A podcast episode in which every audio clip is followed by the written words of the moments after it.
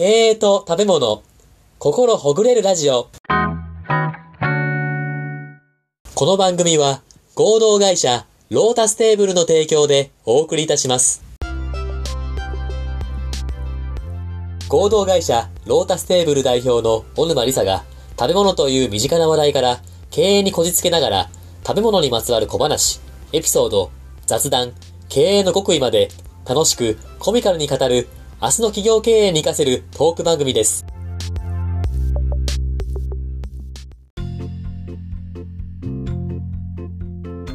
こんにちは、パーソナリティの田村陽太です。配信第47回目となりました。本番組のメインパーソナリティをご紹介します。小沼理沙さんです。よろしくお願いします。よろしくお願いします。小沼さん、はい。今日もこちらのサイコロでトークテーマ決めていきたいと思います。よろしくお願い。なんかちょっと最近あれですよね。何でしょうか？結構マニアックなテーマが、はい。結構難しいテーマ入ってません？娯楽性が含めたものとかね、ちょっと一ひねりひれたものをちょっと入れてますので。えーそうですね。まあ、あの、このね、経営と食べ物もレベルアップしていかないと、どのような食べ物であっても、はいこ。じつけるっていう、そろそろそういう段階に入ってるのかなってちょっと、あの、思ったんですよね。ああ、いや、そりゃそうですよ。食べ物パーソナリティ、小沼理沙さんにいろんな食べ物について語っていただきたいと思いますので、わかりました。やりたいと思います。頑張りたいと思います。覚悟しておいてください。はい。いきますよ。本日のテーマはこちらです。わんこそばです。ねえ、これって郷土料理じゃないですか。ねえ、やっぱすごいですよね。あれってなんかいっぱい食べるみたいなイメージありますけど。これあれですよね、岩手県のはい名物の料理、料理というかね、ものですけれども、田村さんはこれは召し上がったことはありますか、いや、ないんですよ。岩手県行ってからないんですよ。わんこそば。あ、そうですか。はい。これはそれはぜひぜひ。はい。いいですよね。なんかわんこそばってすごい王様気分で食べれるじゃないですか。一人アシスタントの方がいて僕の番に入れてくれるじゃないですか。確かにそうですよね。はい。いいなと思いますすけど。一人に、お客様一人一人につきますからね。私は、実は子供の頃に、あの、修学旅行で岩手県に行って、その時に、はい。わんこそばを食べたんですよ。おお。そんなに頑張れなかったんですけど、でもはいはいすごく思い出に残ってます。え、何倍ぐらい食べれたんですかそれは？わんこそばあ。のね、それが、私は、ちょっとこう、ひねくれてて。すごいゆっくり食べてたんですよ。おいおいおい。みんな、わんこそばって結構頑張って、なんかなんていうのかな。やっぱいっぱい食べた方が得だっていうのがあって、一生懸命頑張って食べるんですよね。で、もう記録を出そうとか、あ、そうですよね。でも私は、あの、美味しく食べたいっていうのと、わんこそば以外にも、いろいろあの、お漬物とか、いろいろあるんですね。わさびとか、なんかその薬味とか、はいはい。ネギとかそういう。で、それも結構美味しくて、で、。それもなんかしっかり食べながら、はい。あの、わんこそばを食べてたんで、はいはい。多分ね、20杯とか だったような。で、全然すごい少なかったです。周りの。。美食家が食べるようなスピードです。味わって食べますみたいな。そういう、わんこそばってそういうものじゃないのにもかかわらずはい、めちゃくちゃ味わって食べてたんで、私についてくれたはい。わんこそばの方は、あんまり面白くなかったと思います。ワースト記録じゃないですか、ワースト記録。いでもこれを、だから経営にこじつけるっていうことは、けるんですかね、今日は。これね、難しい。はい。これでもあれ、そうですね。いろいろな観点があるかなというふうに思うんですけれども、はいはい。私は、あの、わんこそばに対して、記録を目指さなかったんですよね。あの、味わって食べたい。で、えはいその時、その、ついてくれた方と、はいはい。会話をしながら、あ、美味しいですね。これってどこで取れるんですか？とか、そういう会話をしながらはい食べてたんですよ。おー一緒にその場を楽しみたいっていう、子供ながらね、はいはい。小学生でしたよ。すごい、ませてる子供ですね、それは。小学生でしたけどは、そういうふうに食べてた。だけど、一方で記録を目指して、はい一。生懸命もう無言で食べまくってたはい。お友達とかもいたわけですよ。だから、これを経営に置き換えると、何でしょうか。あ仕事をなんかやった時に、はいはい。えっ、と、何を目指すかっていう、ほそこで何を目指すかっていうのを、によって、全然だって同じわんこそばでも、全然行動が違ってきますよね。だ。から、何を目指すはい記録を目指すのか、それともコミュニケーションっていうものを取るのか、はいはい。そういうなんか何事もですね、何事もっていうか、その仕事に対して、うんそこに何を目的とするかっていうのをちゃんと決めるっていうのが大事ですよね。ああ、それいい質問ですね、それは。はい、はいそういうふうに思ったんですけども、確かに会社側がこういう従業員さんにこんな仕事を与えるぞって時にこれはまずは記録を重視しろとか、うんこれはまずはこの人たちのこう間の人間関係を良くするための仕事だとかそういうなんか区分けとかってすごい大事ですよね。そうなんですよ。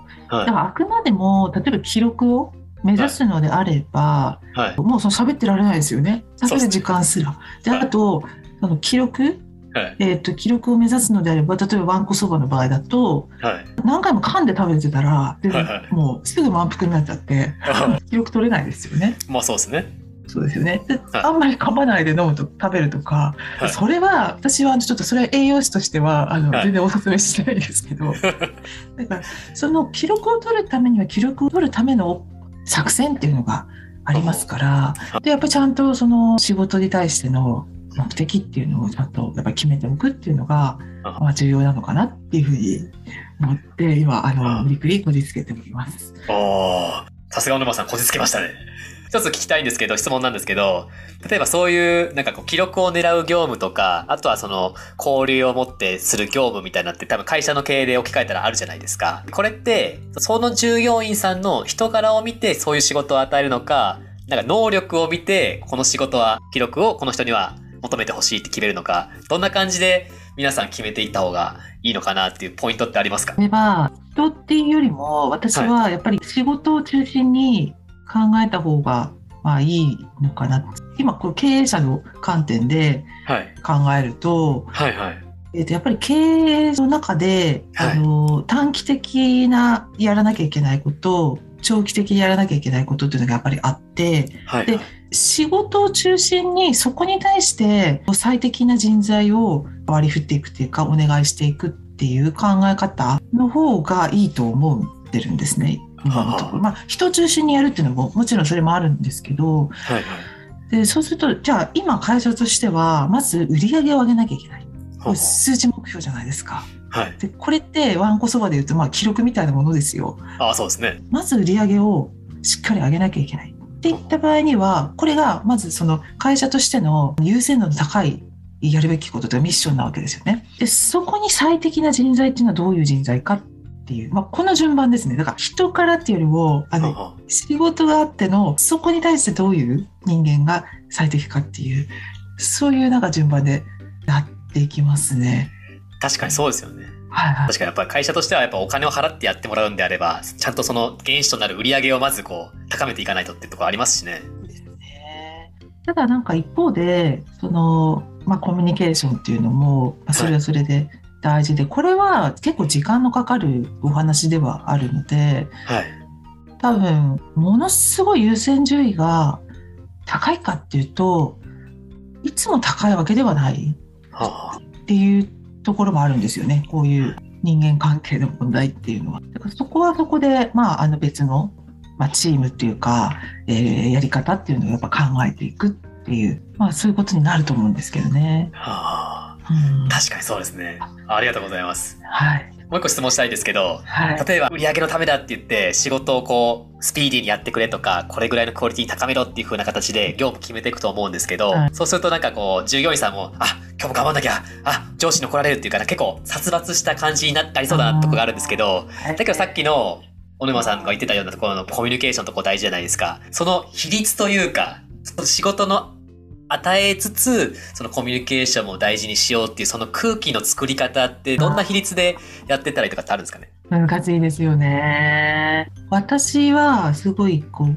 考えてるのは、やっぱりやるべきことっていうのが、その、あってですね。で、それは数字目標だったり、まあ、まあ、会社で言うとやっぱ売り上げになっちゃうんですけど、やっぱりそこをしっかりやるっていうことが優先順位としては高くならざるを得ないかなと。で、コミュニケーションとか信頼関係づくりっていうのは、結構細切れでやっていくっていうイメージなんですよね。なんていうのかだからそのずっと殺伐とした空気でやり続けるっていうのは難しいので例えば1個の戦略会議があるとするじゃないですか。はいはい。でその会議の中で比率っていう意味で言うとすごいざっくりですけどはい全体ではね2割くらいそのあコミュニケーションっていうか、そはい。ちょっとふっとこう笑える時間っていうか、うん。10割だと8割は真剣勝負。でも2割は、えーちょっとこう交流っていうかこれぐらいのバランスかなって思うんですけどどどう思います？これ田村さんどう思います？いや、でもすごいいい比率だなっていう思います。ずーっと真面目はきついですけど、時折ちょっとふっと抜けれるところっていうのも大事ですし、ふっと抜きすぎちゃうと、なんかどうしても人間関係というか、仲いい人たちのグループ、仲悪い人たちのグループみたいな、その本当に結構ドロドロした感じになりそうな気もするんで、8人いて僕結構ベストマッチングかなと思いました。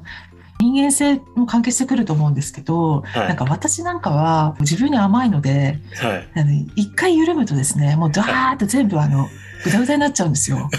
でだからいつもちゃんとしてる人は別に何割であろうがあのちょっと半分くらいでも半々の比率でも多分びっちりやると思うんですけど私はどっちかっていうとあのちゃんとまず自分を律する上でもですね、はい。割とそのちゃんとやるっていうところで比率を高めてであと時々息抜きをするという、まあ、それぐらいで多分皆さんのバランスがあるのかなっていうこれ比率もそれぞれですよねって。ああ、人によって違いますもん、多分ね、その辺は ね。でも田村さん結構ちゃんとされてますよねいつも。やって思うじゃないですか。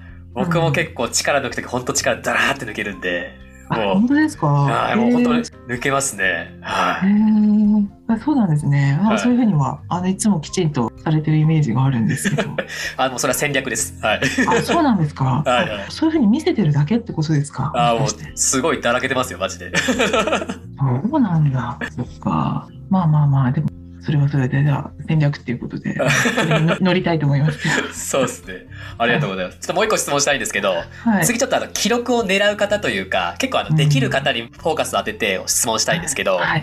例えばあの、ワンコスバってすごい食べる人いるじゃないですか、記録。うんうん300杯とか400杯、500杯とか。で、あれってやっぱり、そのアシスタントの方とのコミュニケーションというかコンビネーションというか、食べてすぐ入れてもらうとかってあるじゃないですか。それなんか、会社ができる人同士で、こう、うまくその人が、なんだろう、能力が上がっていくように、人と人とのコミュニケーションというか、協力体制というか、どういうのをすれば、より売り上げが高まるような従業員さんというか、能力が高い従業員さんを生み出せることができるかみたいな、そういうなんか組織論的なことっていうのをちょっと教えていただきたいなと思うんですけど、はい。これは、これはだからあれですよね。さっきちょっと田村さんがおっしゃってた、その、やっぱり人の見極めですよね。そのコンビを組んで、はい。タッグ組んで仕事をするっていうのって結構あると思うんですよね。あのはい企業さんの中で。で、そりますねの時に、えっと、それって技術的なところとか、まあ、はい専門性とか、それぞれの得意分野とかが、まあ、うまくお互いに補完できる関係だと多分いいじゃないですか。成果って出やすいと思うんですけど、はい。あと、馬が合うかとか、性格とか、はいそれも結構大事だと思うんですよね。はそっちの方がなんか大事なような気がしてい確かに。なんていうのかな。はい。そんなに会話しなくても、説明とかしなくても、まあ大体こう、位置に言えば、お互いに、まあ9割10割分かり合えるっていう人っているじゃないですか。いいると思うんですね、お互いに。ありますね。ありますよね。だからそこって、そこっていうのは、一つその、馬が合うかとか性格が合うかっていうのは当人同士じゃないとわからないはっていうのがあるんで、ではいそれ以外の技術系、技術的なところとか専門とか、そういうのは、例えば経営者の人が、まあ、判断できる。あるいは上司とかね。だけど、えっ、と、その肝心のその、あうんの呼吸みたいなところって本人同士しかわからないので、それはやっぱり会社としては、その組み合わせっていうか、チームをやっぱりいろいろ編成してみて、見るっていうことですよね。でお互いとこう試す機会っていうのを、い。ろいろ作っていくっていうのは大事なような気がしますね。ああ、確かにそうですね。だからワンコスバでもそうですよね。アシスタントの方がもう、あ、あの人多分何も言わなくてもこのタイミングでワンに入れようみたいな。そうやって馬が合うかとか、あるからその記録にポンといくのかもしれないですしね。そうですよね。こはい。れって確かにそうですね。これワンコそばに関しても、この記録作る上では、そのアシスタントの方のタイミングはい。大きいですね。大きいっすよね、多分ね。そういう意味で言うと、本当これ、あの、これはやっぱりあれです。成果を出すための、はい。なんか一つの、あの、あれですよね、事例っていうか、モデルとして、このわんこそばを考えるっていうのは結構いい。そうですね。これはあれじゃないですか。MBA 取られる方とか、診断士目指す方は、実習に行った方がいいですか、わんこそばの。これ、わんこそばを体験して、わんこそば行って、共同で仕事をする時のあうんの呼吸っていうのは、どういうふうに作っていくかとかね。はい。それ、あの、すべての人が岩手県に行って、はいわんこそばを体験するっていうのを、はい。ぜひですね、やっていただけるといいかと思うんですけれど。旅行代理店がちょっと殺到しそうな感じしますけど。